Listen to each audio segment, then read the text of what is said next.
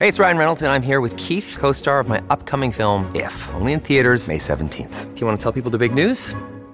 All right, I'll do it. Sign up now and you'll get unlimited for $15 a month in six months of Paramount Plus Essential Plan on us. Mintmobile.com slash switch. Upfront payment of $45 equivalent to $15 per month. Unlimited over 40 gigabytes per month. Face lower speeds. Videos at 480p. Active Mint customers by 531.24 get six months of Paramount Plus Essential Plan. Auto renews after six months. Offer ends May 31st, 2024. Separate Paramount Plus registration required. Terms and conditions apply if rated PG. Another day is here and you're ready for it. What to wear? Check. Breakfast, lunch, and dinner? Check.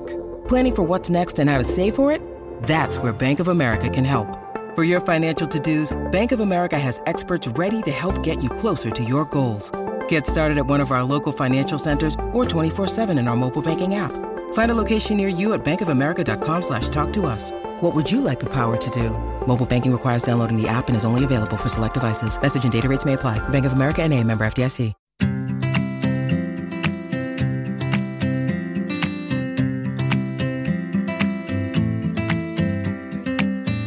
Hi, everyone, and welcome to the Deliciously Ella podcast with me, Matthew Mills, and my wife and business partner, Ella Mills.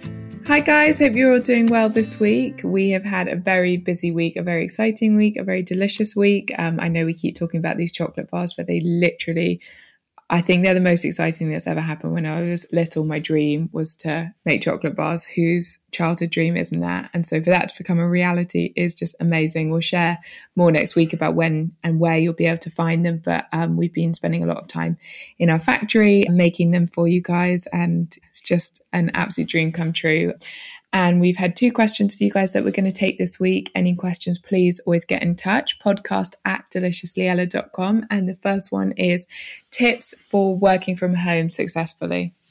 Gosh, that's a great question. I think that it's been a bit of an experiment throughout the various lockdowns we've had in the UK to try and find the best ways. But I suppose my one common theme that I've thought has worked best is to try and, as much as you possibly can, separate where you work from where you kind of live. And so, not bringing my laptop into bed or onto the sofa where I, I watch TV, but just trying to have a bit of a divide between the two. And then also for me, just marking the end of the day. So, I've been trying to actually put on kind of normal clothes each day and feel like I'm going to work when I sit down at my desk. But then when I finish the day, I put on gym shorts or my pajamas and I feel like that is my true switch off point. So just trying to find the ways that just as you would in a normal day if you're commuting or something, to find the ways where you can truly bookend the day has been really helpful for me. Yeah, absolutely. And then we've been kind of really trying to reclaim our mornings as well. Typically, the girls tend to wake up seven, seven thirty ish when we're lucky,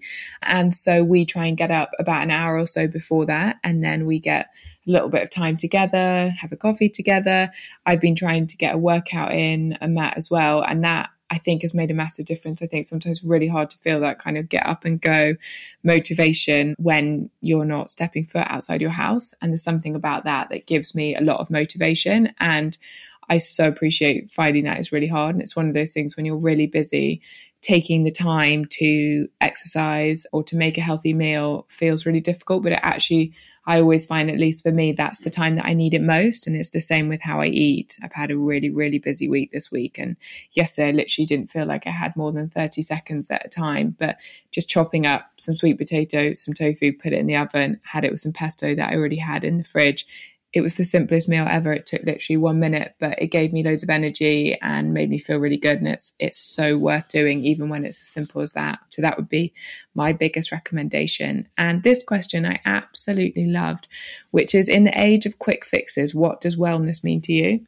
Yeah, another great question. I think that we are at Deliciously Ella absolutely anti quick fixes and throughout my life, I've never felt, whether it was in education or when I was playing sport, anything that promises some kind of quick fix, a cramming in a revision or something before exam to try and do a crash diet. I just don't feel like they work. And I think that everything that we do at Deliciously Ella is is very much about the long term. I think genuine wellness is about the long term. It's not about doing something in January or doing something for a week or for a specific one off event. I think it's about something that you just implement into every day that becomes habitual and then becomes really enjoyable.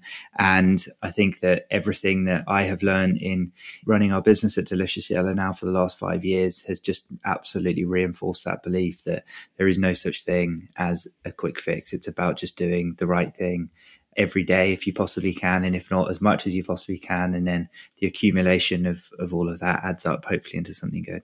I think it's also in that embracing simplicity because I think as we've seen the health and wellness space develop over the last 10 years or so, certainly when I first started Deliciously Ella, all the way back in 2012, this was so unusual and, and not something that people kind of really focused on. It was seen as quite niche. And, and as it's come into the mainstream, that has come with quite a lot of quick fixes, but also a lot of kind of slightly weirder, slightly wackier, slightly more out there things. And I think it's very easy to get sucked into the idea that wellness is these more expensive, more complicated practices. And actually, it doesn't need to be that. And I think definitely the busier I've got and juggling motherhood and now two babies and still breastfeeding one of those babies alongside running our business together and running that from home and, and all the relative complications that come with all of that. I've never had less time, but I've never needed more energy. And it's really reinforced that idea that it's not an hour long practice. It's not a complicated thing. It's not an expensive thing. It's trying to find five minutes, maybe just before you go to sleep at night for a very quick meditation, or it's a 10 minute stretch when you wake up in the morning. So it really is those simple, simple things like going for a walk. But actually, if you keep doing that day in, day out, it adds up and it makes the world of difference. Just like I was saying, my lunch, literally the most basic thing two sweet potatoes and some tofu mixed with some pesto and some spinach leaves. It doesn't get more simple than that, but it gave me lots of energy. And that to me is what wellness is. It's just the tiny things you do. And together it creates a big picture. It's not about weird and wacky, it's just simple, everyday things.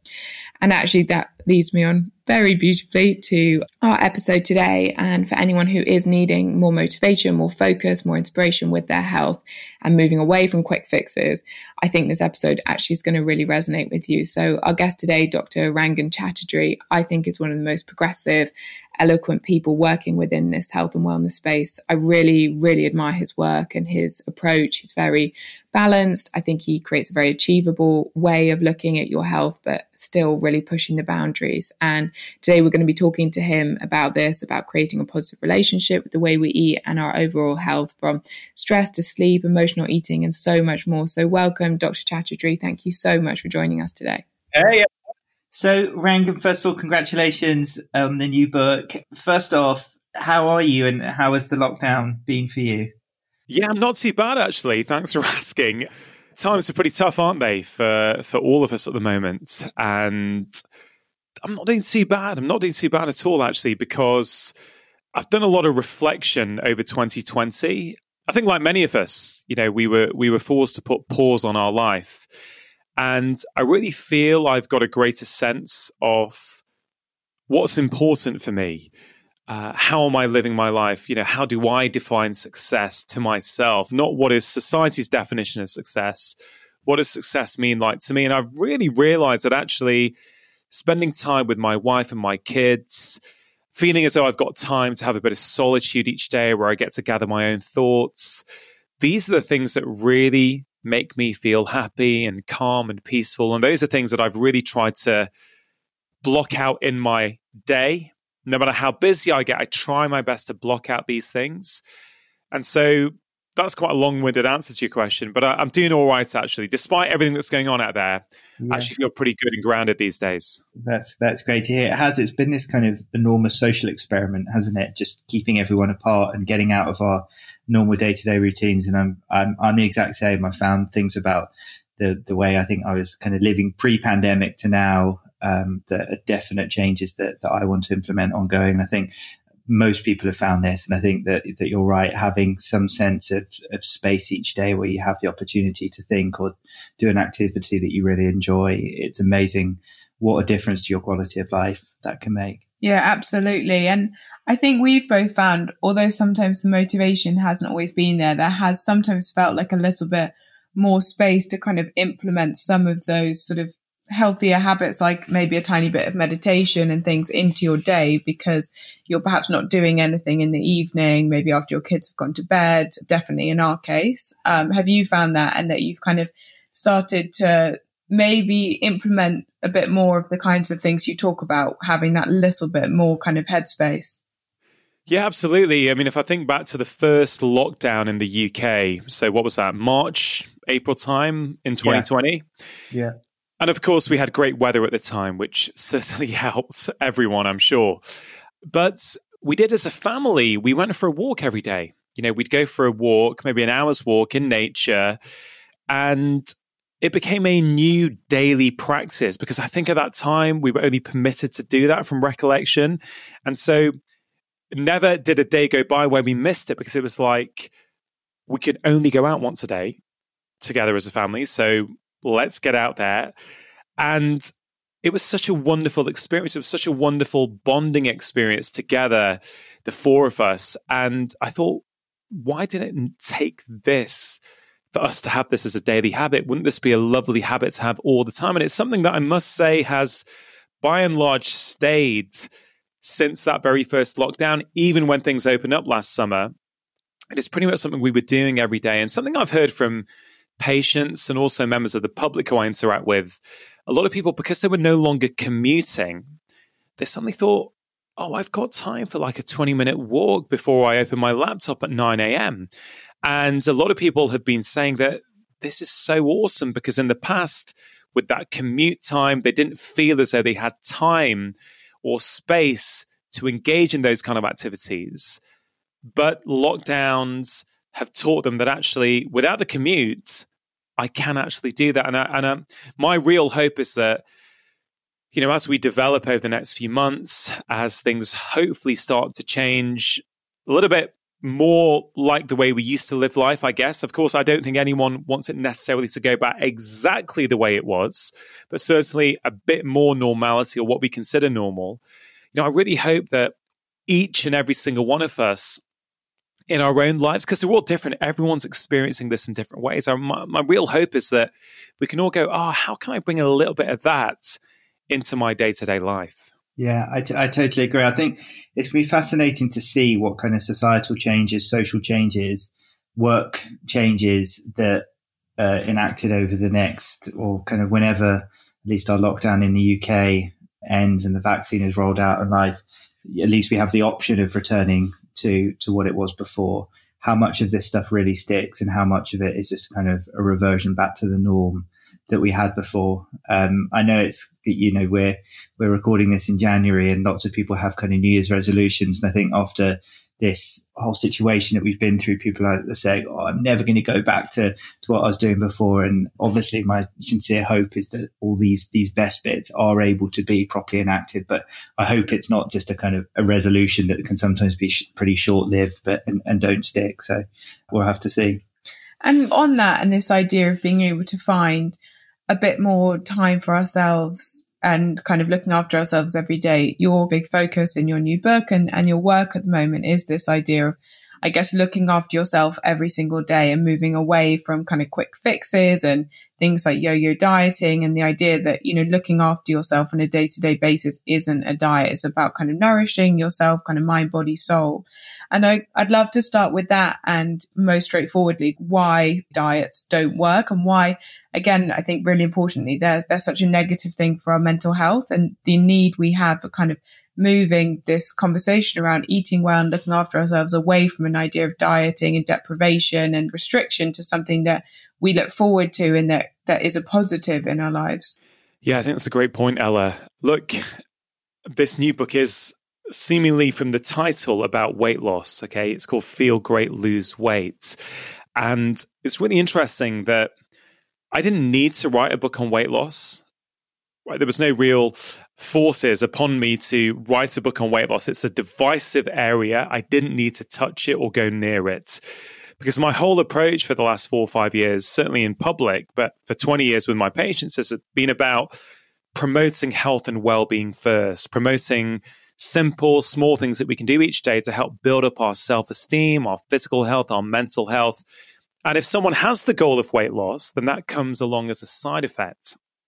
But the reason I wrote it is that as a doctor, I felt really strongly that actually, just because a lot of the time we do weight loss wrong or in an unhelpful and unsustainable way, it doesn't mean that we can't help people try to achieve that goal if that's what they have. And there's this real clash at the moment. You know, there's a, there's a growing rise in terms of the body positivity movement, and I think a lot of that is brilliant, right? So, you know, not shaming people for their weight, not discriminating against them.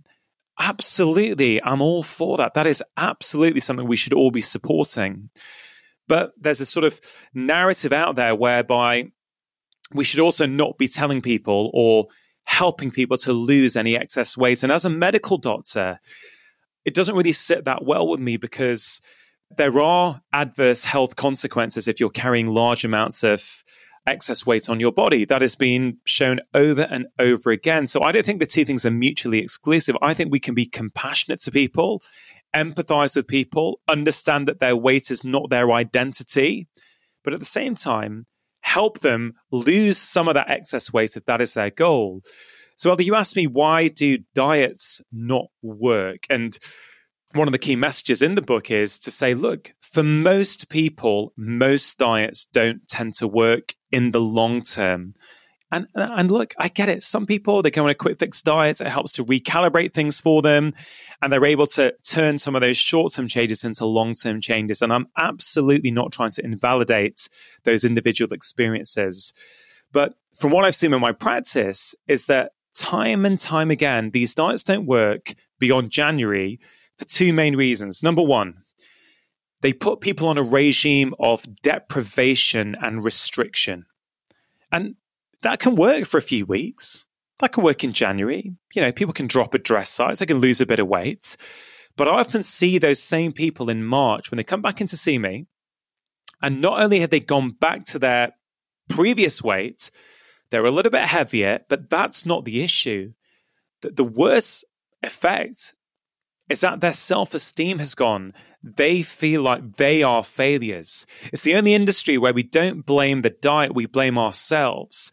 And many patients that I've seen are better off not having gone on that diet in the first place because they've damaged how they feel about themselves and it reinforces this negative belief that they're not good enough and that they can't stick to anything at all. So that's reason number one. But reason number two is that most typical diet plans, and again, not all of them, but most of them tend to focus on your diet, what you're eating. And the truth is, is that what you eat is just one small component of what we need to focus on if we're trying to improve our health and lose excess weight if that's what we want to do. And I'll give you a prime example stress, for example. We know that stress plays a huge role in our health behaviors. And in 2020, I think this was played out in public. So last year, many of us were talking about weight gain during the lockdowns or weight gain during the pandemic. There were all kinds of terms, weren't there, in the media? The um, what was it? The Corona Stone, the Quarantine 15, and if you look at the science, it suggests that 80% of us change our eating behavior in response to stress. 45% of us eat more, 35% of us eat less. So let's think about that. That means almost half the population in response to stress will eat more. So if that's somebody who's listening to this podcast right now, if that's the reason behind them changing their eating behavior, is it a new diet book they need in January? Or actually, is it better help at managing that stress? And I want to help people find what is the right thing for them to be focusing on. And the best way for me to put it is we used to eat to fill a hole in our stomachs. Now we often eat to fill a hole in our hearts. You know, when we're lonely, we eat. When we're bored, we eat. When we're stressed out, we eat. When the kids' bedtime's gone on too long, we eat. And that's okay. I'm saying to people, let's not beat ourselves up about this. But let's be honest about it. And there's this really lovely exercise in the book that's called the freedom exercise. And it goes beyond food. But if we just think about food for a second, and let's say you're craving something sweet at 9 p.m. in the evening on your sofa. The telly's on, and you're like, oh, I just fancy some biscuits or some ice cream. So, this freedom exercise is also what I call the three F's feel, feed, and find. So, the first step is feel. When you get that craving, just take a quick pause and either write it down or just have a think. What are you really feeling? Is it hunger for food or is it hunger for something else? Just tap into that. Is it that you really are hungry or have you had a bad day? Have you been on Zooms all day and not gone out for a walk yet? Or have you just had a row with your partner? Or has it been a long and tiring evening with the kids? And this is your little reward to yourself. And whatever it is, just note it and then go ahead and have it. And that's fine. The second F is feed. Now that you've identified the emotion, okay, stress, you can go, ah, how does the food that I'm choosing feed that emotion? How does it feed that feeling? Ah, when I'm stressed and I have some ice cream, I feel better. Okay, great. Go and have the ice cream. But you just little by little, you're building up a bit of awareness now in terms of what's really going on.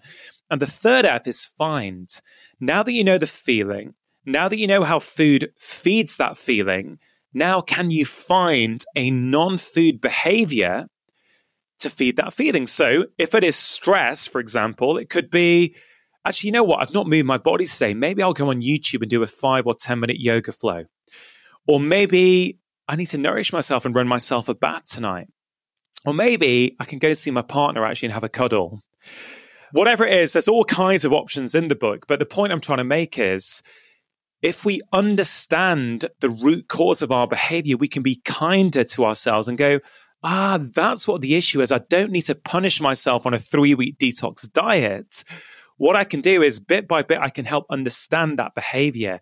And that game, that exercise, yes, you can apply to food, but you can apply it to alcohol. You can apply it to social media. If someone's listening to this and they are spending more time than they wish on Instagram, let's say, then you can go through those three F's and just find out what it is you're craving. Like, are you lonely? Are you finding the lockdowns hard? Are you not having any meaningful conversations with your family or your friends? And are you seeking that connection online? That's okay.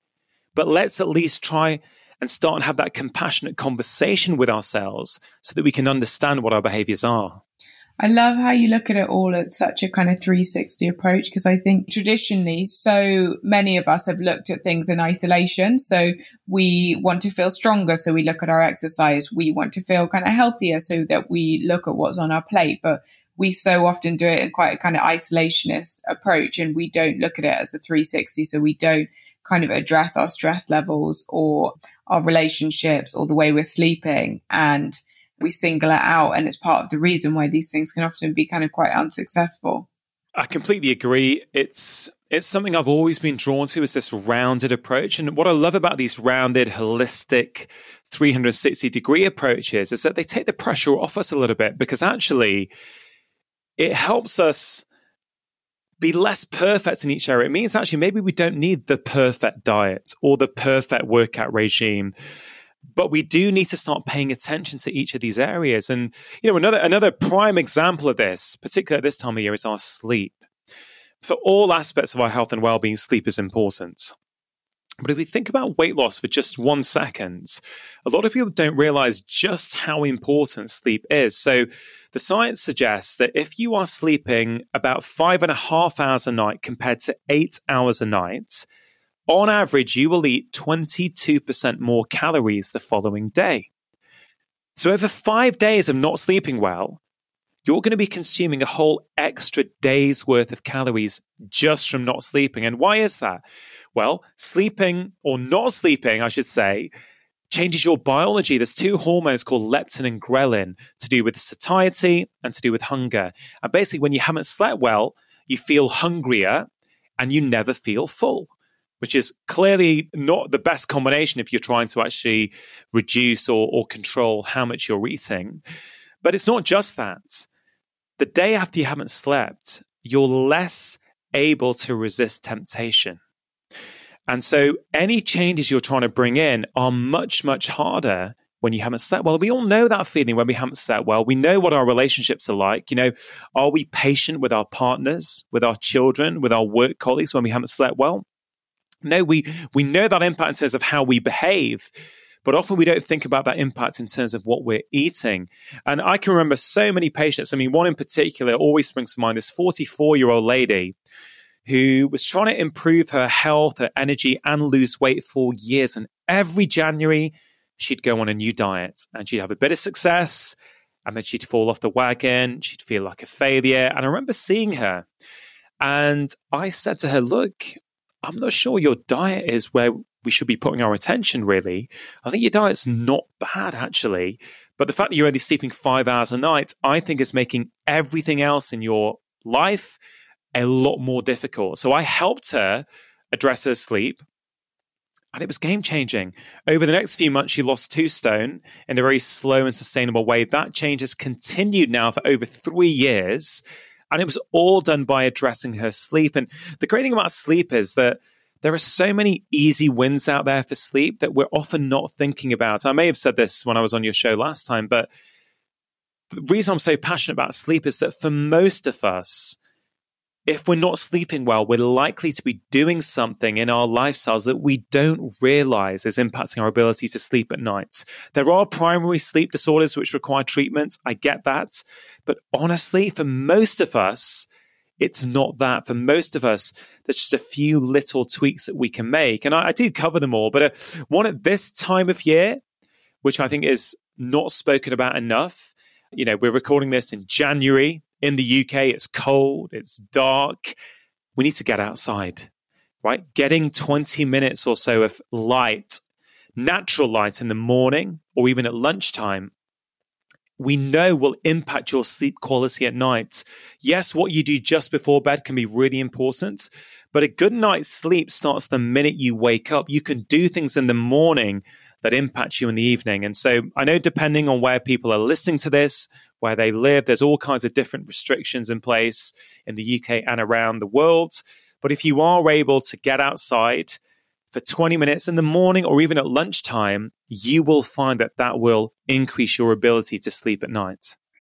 When you need mealtime inspiration, it's worth shopping Kroger, where you'll find over 30,000 mouthwatering choices that excite your inner foodie. And no matter what tasty choice you make, you'll enjoy our everyday low prices, plus extra ways to save, like digital coupons worth over $600 each week. You can also save up to $1 off per gallon at the pump with fuel points. More savings and more inspiring flavors make shopping Kroger worth it every time. Kroger, fresh for everyone. Fuel restrictions apply. So, Dr. Chatterjee, just to stay on sleep for a second, we've just released a big new update to our app, which kind of consolidate our view on what holistic health and wellness is. We have five pillars, one eating 30 different types of plant-based food a week, one drinking two liters of water, certain amounts of mindfulness and exercise. And then the fifth pillar that we have on there is sleep and getting eight hours sleep a night. We did a fascinating podcast, I would say probably 18 months ago or so with someone called Matthew Walker, who leads an absolutely extraordinary sleep clinic in California. And since we've launched this new product on our app, people say, yeah, I, think I could probably do 30 plant based foods. And yeah, you know, I can find the time for 10 minutes of mindfulness and yeah, I can, I can fit in 150 minutes of exercise. But I think the thing that get the most pushback is that, oh my God, I just, that's impossible for me. Oh, good luck. I, I would never be able to get eight hours sleep, which is the recommendation that we have on there. You've talked about how that process really starts in the morning and getting out for 20 minutes in the morning. What do you think are the key things to do kind of later in the day, maybe when you finish your work or what time you should be eating or how long you before you go to sleep, what maybe a bedtime routine can look like for you, just to give yourself the best chance to get that eight hours. We understand it can sometimes be very difficult. If you've got young kids, we've been through that over the last couple of years, or if you're particularly busy. But what do you think are the best tools for the kind of later stage of the day to give yourself the best chances of trying to get that eight hours? Yeah, I mean, it's so interesting that about what people are saying. Yeah, it seems to be one of those things that we think, you know, we can compress everything, but we, we just don't feel we've got enough time to sleep anymore. What is frankly, you know, our birthright to sleep well every night, to recharge and recuperate and replenish our bodies. There's so much we could talk about, but let's think about that later part of the day. I just want to highlight that talking about sleep can get stressful for people because they hear me say that when you, if you're not sleeping well, you're going to eat 22% more calories the next day. And I just want to say to everyone from the bottom of my heart if you're not sleeping well at the moment, or you've got young kids, or you've got stresses and pressures in your life, that's okay, right? It's all right if that's the way it is at the moment. But hopefully, some of these small changes are things you can start to bring in over a period of days, weeks, months you know, you don't have to become an amazing sleeper in the next two or three days or your health is going to suddenly deteriorate. It's more about these gentle, gradual changes that people can start to bring in. And, and, you know, there are times in our life where we just can't. Young kids is a prime example. If you're living with young kids and you don't have parental help or you're unable to access that at the moment, you know what? You may be underslept for a while, for a few months, even for a few years. And if that is the way your life is, so be it at the moment. But these things can always be addressed when it's the right time for you. So I just want to make sure that I get that point across. I think it's so important. Yeah, I totally agree. It almost feels like the one that feels kind of most out of people's control. They feel like things kind of happen to them that just make it impossible. They just can't do it. And so, and I totally agree. I think the response that we've seen is that it all can almost create a kind of a deeper stress response to it, yeah. which I'm sure works as a negative rather than acting as a kind of a positive goal for people to try and get to. No, for sure. And so the first thing is you've got to make sleep a priority. There are so many things competing for our time. There's there's all kinds of things we could be doing instead of sleeping listening to podcasts, listening to music, going on to Netflix, you know, watching another box set. We've never had this many options. If you don't start prioritizing your sleep, you're going to find that there is no time to sleep. So even that mindset of going, okay, you know what? Life's tough at the moment. I don't like the way the world is going at the moment. But you know what? I think I'm going to work on my sleep for the next few weeks. Even just thinking that sleep's now going to be a priority, that starts to make a difference. Now, once you get to that stage, there's a couple of things you can do. You could actually make an alarm for bedtime. This is something that I was discussing again with Matthew. You know, I know Matthew well, and he's coming out on my podcast next week, our part two conversation. And we were both talking about this bedtime alarm. Like we have an alarm to wake us up in the morning but we don't have an alarm to, to remind us that, hey, it's now time to start winding down for sleep. Even if you ignore that alarm, you're still being triggered to go, ah, actually, you know what? Maybe it's time to start winding down. So that's another tip that people might find useful. And then for people who do have kids on that theme, with your kids, they need a bedtime routine, don't they? We don't give them a load of sugar, put the music up, get them really pumped up and amped up before bed we do the opposite. We we lower our tone. We dim the lights. We soften how we speak. We we read a story, and for some reason, we think as adults that we don't need that anymore. But we need to send our bodies a signal that, oh, the workday is over. Now I'm winding myself down for sleep. And it's actually never been more important because so many of us are working from home now and in front of screens. And, you know, our laptop can be our work device and our Netflix device. And therefore, having this switch off you know, we really need to start putting boundaries in. So if I share something that I do, hopefully there'll be some tips in there that people might find useful. An hour before bed, I put my laptop away. I shut it. I put it off. I don't do this all the time. I've also been on Netflix and YouTube in my beds before, right? I know I shouldn't, or I know it's not helping me, but I'm tempted as anyone else is. But by and large, when I'm sleeping well, the laptop goes off one hour before bed. And then in that hour, I will do only relaxing and restorative things. So I may read by a dim light. I'm really getting into baths at the moment. You know, it's it must be the the dark, cold nights, and I really feel like putting a candle on and just sitting in the bath for half an hour. It's enforced relaxation, right? Because in that bath, now yes, you can take your phone in there. Uh, I'm not saying there's necessarily anything wrong with that, but you are nourishing yourself. You're switching off. There's only so many things you can do in the bath. You know, then if you're outside the bath, you get busy and, you know, so, so I think that could be useful for some people. Eating, I think is important. Something I've noticed because I've been tracking this over the last few months. If I eat within two hours of going to bed, and I mean a substantial meal, then actually, yes, I will still sleep, but my sleep quality is not as good. So that's something that I tracked and it's changed my behavior. Now I will not eat by and large within two hours of going to bed, or it might be a very small snack because I've seen the impact it has on my sleep quality. That's actually been one of the things that I've noticed just just personally for me has been one of the best thing about having kids is we love to eat with the girls and so Skye typically has her dinner at kind of 5 5.30 and we actually eat with her now so it's a decent chunk of time before we go to bed and i actually think that that's been the most positive influence on my sleep is having that much time before my kind of last meal of the day and actually going to sleep Oh, I love that. I love that. I mean, me too. We eat with our kids, and typically that will be around half five, quarter to six.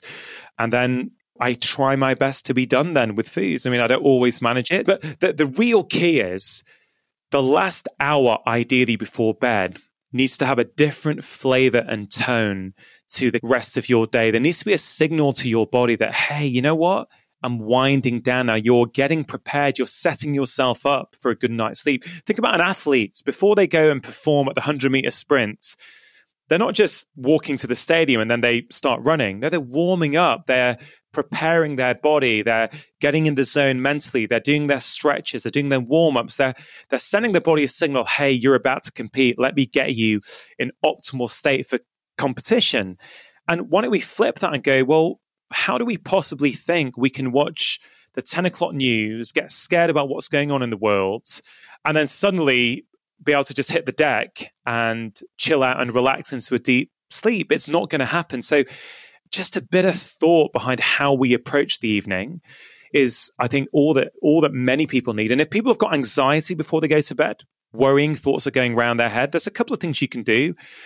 One of them is if you keep a journal next to your bed, if you just write out what you're worried about, for some people, that's all they need to do. That the act of writing out what's going on in your brain literally and metaphorically gets it out of your brain and puts it out onto paper. Another useful exercise is just to play a simple gratitude game before you go to bed. You know, if you're not feeling good, three things, four things, five things that you're grateful for, just note them down in, in the book. It's simple, it's free but it's really, really effective. So, yeah, hopefully there are some tips in there that some people might find useful. Love it. I really liked what you said about the last hour of the day having a kind of different flavor to it. And do you do that first thing in the morning as well? Because I think, again, with so many of us working from home, I mean, we work from our living room. And so you can kind of roll out of bed, turn on your phone, and you can. Sometimes I feel like I start working the second I wake up. And I'm not always sure that that's the best thing for kind of well being. And I'm curious if you recommend or you do something different for that first hour or so as well. Yeah, I absolutely do. I'm really big on the first hour of the day and the last hour of the day because I know those are two things that if I put attention behind them, I can generally control them. I've got some degree of autonomy over what happens. Whereas in the day, you know, with kids or with work, all kinds of things can happen that I might have to react to that I haven't planned. And so, yeah, I'm big on morning routines. You know, someone asked me the other day on my podcast, they said, you know, how do you get so much done? You know, you're, married, you've got young kids, you release a book a year, you know, a podcast a week, you, you know, all this kind of stuff. And I didn't really know, really. I was thinking about it and I thought, well, the two big things I prioritize in my life when it comes to my health and well being these days are sleep and solitude, kind of like the two S's. If I sleep well and I have solitude in the morning, I'm a different person. I'm a happier human. I'm a better dad. I'm a better husband. I'm a better doctor. I'm a better son. I'm a better everything when I've had time to myself. So, what does that look like for me? Well, since I had kids and my son's 10 now, my daughter's eight. So, I've been a dad for over 10 years now. They've always got up early. So, I figured out early on that I need to get up even earlier if I'm going to have time to myself. So I get up at five each morning, which is just what works for me. I'm not saying anyone else has to do that. That's what works for me and my lifestyle. So what I do is I come downstairs, I go into the living room. First thing I do is I meditate now. So I'll meditate for about 10 or 15 minutes. And again, just to be clear, I never used to do that long. I used to do two minutes or three minutes. I have been building up to this over a number of years.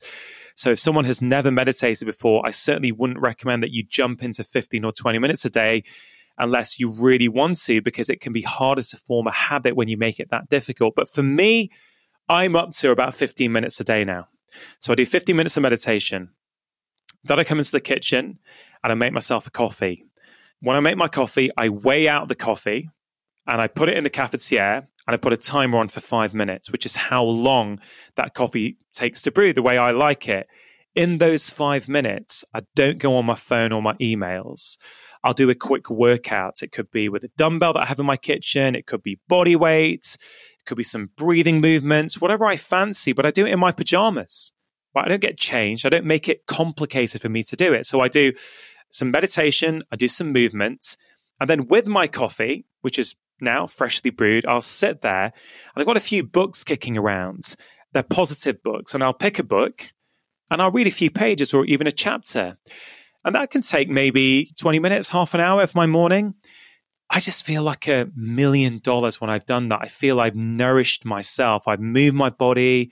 I've had a bit of calm. Ella, the days when I feel I'm too busy, when I think, you know what, I don't have time today. I'm going to just crack on with the emails, get back to people, try and get ahead before the kids get up. Because I do that from time to time. But almost always, I pay for it later. Later on in the day, I've I've been less productive. I've been a bit more ratty. I've reacted more to things that are going on. I've been less calm. When I don't do my routine, that's not a failure, right? And that really is the kind of compassionate approach that I talk about in the new book as well. It's about being kind to yourself. I don't need to beat myself up and go, oh, I'm a failure because I had ice cream in front of the TV one night or because I missed my morning routine.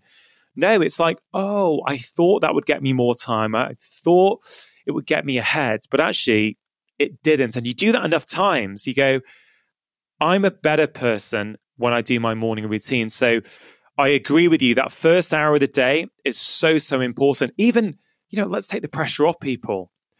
Even the first half hour, even the first 15 minutes. I think I mentioned this last time I was on your podcast, but in my book on stress, I mentioned morning routines and I mentioned the three M's of a morning routine mindfulness, movement, and mindset. And if anyone's just looking to create a morning routine, even if you just want it to be five or 10 minutes, have a bit of mindfulness. That could be meditation, it could be mindfulness, it could be breath work. Have a bit of movement, could be yoga, it could be intervals, it could be dancing in your kitchen, it could be whatever you want.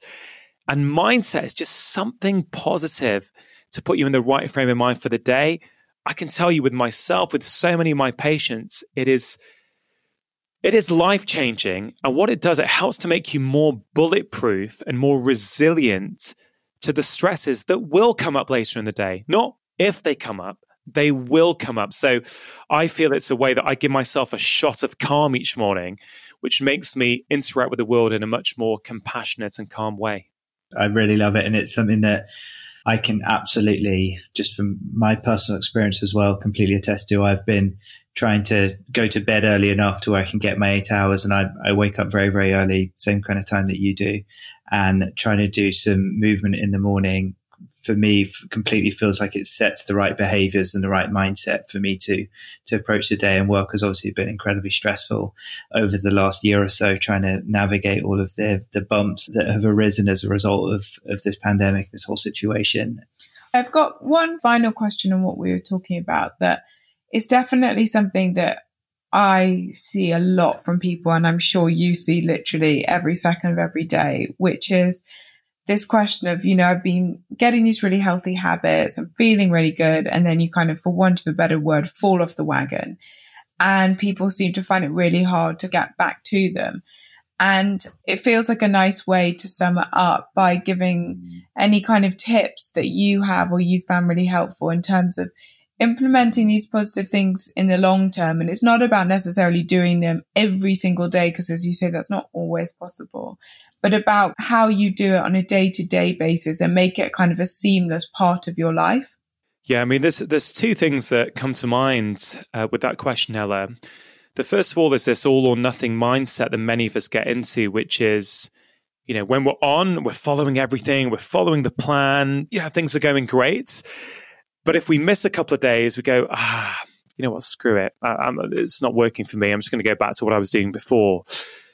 That's really, really common. And there's, there's several reasons why that could be. One thing we really need to think about is how we feel about ourselves. What's our relationship like with ourselves? Because a lot of health change, a lot of weight loss actually is not about food, but it's about our self esteem and how we feel about ourselves. And I mean, this is quite deep, but there's a section that I that I wrote about as obesity as a symptom. I just want to touch on it because I know from the messages I've received on Instagram since the book came out how impactful this has been for people because you don't normally see this in a book on weight loss. And we know from some really good research that having what are called ACEs, adverse childhood experiences, is strongly correlated with obesity and being overweight later on in life. So this could be physical abuse, emotional abuse, you know, these adverse childhood experiences. And I share the case of one of my patients who, you know, I saw maybe late teens, early 20s, and she'd be trying to lose weight for a number of years. And she was really, really struggling. It was really, really getting her down. And as I got to spend time with her and, and, and really trying to understand her life, it was quite clear to me that there was something else going on. And it turned out that at the age of 16, she was in an abusive relationship.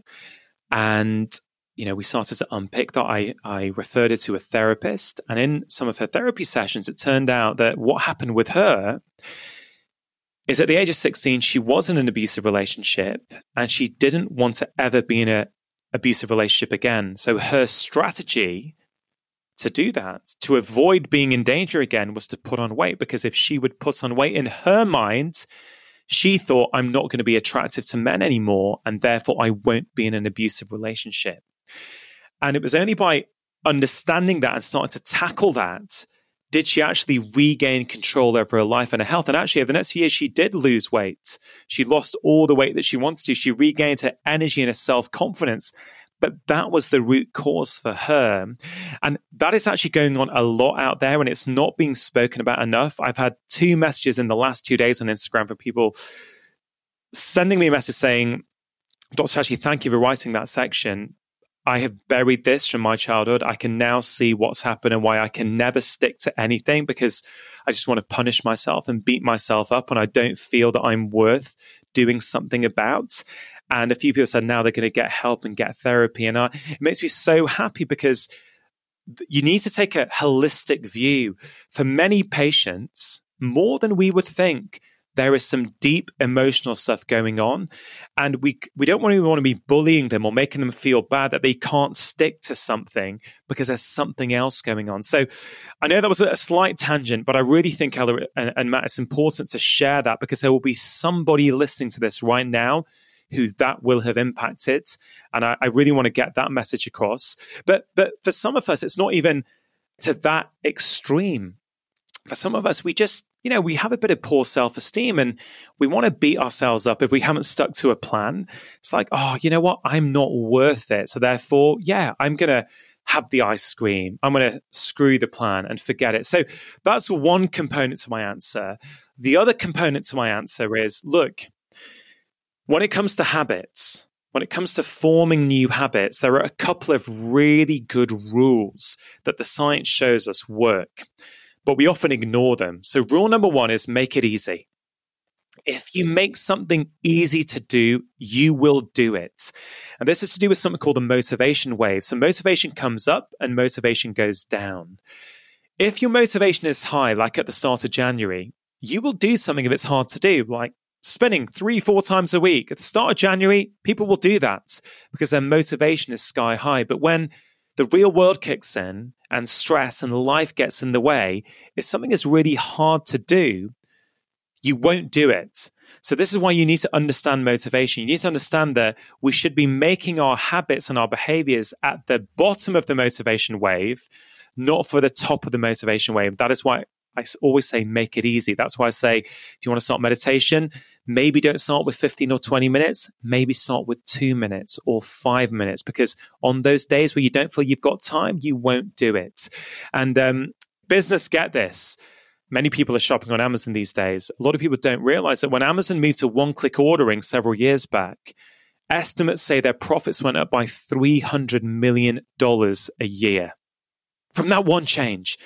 And that's because in the past, you had to click on one screen, go to the next screen, confirm your order, go to the next screen, put in your card details, put in your expiry date. Every single step you take is a reason to back out and not do that behavior.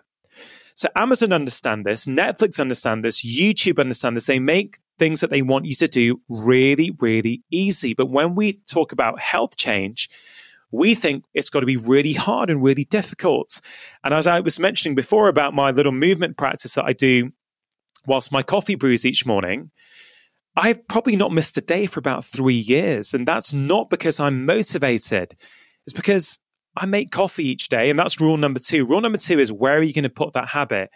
Stick it on to an existing habit because then you piggyback it on the back of that. So my coffee making is not a negotiable habit. I don't need my PA to remind me at 5:30 to make a coffee for myself. I don't need a Google Calendar notification to remind me. It's inbuilt. I'm going to do that. So if I can stick on a behavior that I want to that, it's much more likely it's going to stick. So I feel like giving a really long-winded answer to your question, Ella, but for people who struggle with habit formation, I would say think about those two things. Have you made it easy enough and have you stuck it onto the right part of your day? Yeah, I absolutely love that. I think that's exactly right. And um, just a massive thank you for everything you've shared today. I think, especially whilst life is quite unusual, all of these tips feel kind of more important than ever and just really brilliant, brilliant, brilliant food for thought. Yeah, you're an utter inspiration. Thank you so, so much for coming on. We really appreciate it. We'll pop the details for Dr. Chatterjee's book, um, well, all his books, including the new one, in the show notes for anyone who wants to find out a little bit more. And otherwise, just wishing you a lovely Tuesday, a fantastic week, and we'll be back again next week. Thanks, guys. Bye.